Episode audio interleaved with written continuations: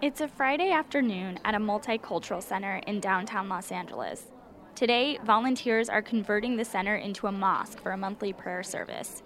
They roll out tan prayer mats along the red carpeted floor. There's a definite buzz in the air. There are photographers, cameramen, writers, even congregants are marking this moment. I took a selfie of us so that I can send it to my mom and share it with her. That's program manager Nellie Akbar. She's here at the Women's Mosque of America, the first all women's mosque in the United States.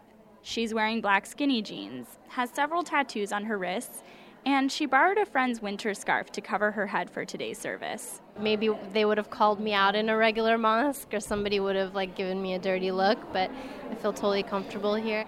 Like Nellie, the crowd today is mainly made up of 20 and 30 somethings.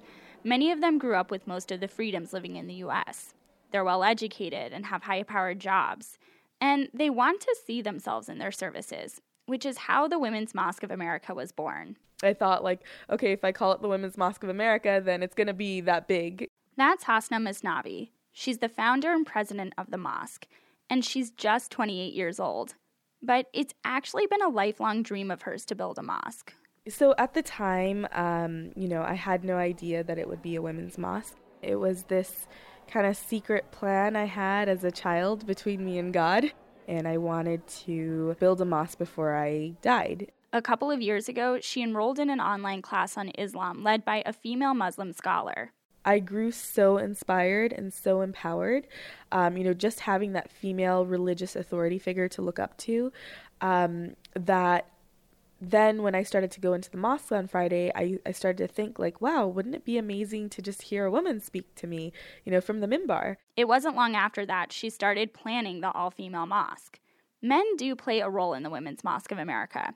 There are two men on the board, and many men advise the board. But within the mosque walls, it's women only. The service and speeches are led by and for ladies. There's no official dress code, and the service is non denominational. We have Sunnis, Shias, Sufis, all types of Muslims praying together. 69 year old Fatma Kasamali came to today's service with her daughter. She says co ed mosques can be strict. In her native Tanzania, women aren't even allowed to attend Friday services. When they do attend mosque, they're encouraged to wear modest clothing. Women's sections are often upstairs or in basements, and they're not as nice as the men's section. Co-ed mosque, you always feel second citizen because your, your space is too small, your space is not nicely done. Fatma says she often felt rejected, something Hasna Maznavi says is not in the spirit of Islam. The Women's Mosque of America is not a reaction uh, to any sort of state of American Muslim mosques. Um, it's really a celebration of the legacy of female Muslim scholarship and leadership. Hasna is even continuing the legacy of female leadership within her own family. After uh, I launched the mosque, my mom told me that her mom actually started the first Islamic women's school in Sri Lanka in the 50s. So I unknowingly, I think, kind of continued a legacy. the mosque is changing the narrative for female Muslims in the U.S. Congregant Nellie Akbar says the mosque is helping her come to terms with her own identity. It's not easy growing up in America as a Muslim, especially with all the politics of it going on right now.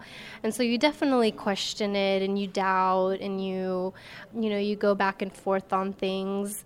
And um, so it's nice to know that, you know, this was possible and that, that it's welcomed and we have powerful and educated women that I can look up to and I can admire and aspire to be like.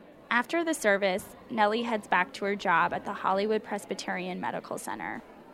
The other congregants put on their shoes and roll up the mats.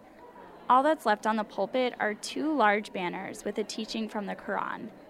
The quote on the right banner is from Allah. It says, And when my servants ask you about me, then truly I am near. Mosque founder Hasna Maznavi says, It means God is everywhere in the heavens, on the earth, and in a women's mosque in a multicultural center in downtown LA. For America Abroad, I'm Shara Morris in Los Angeles.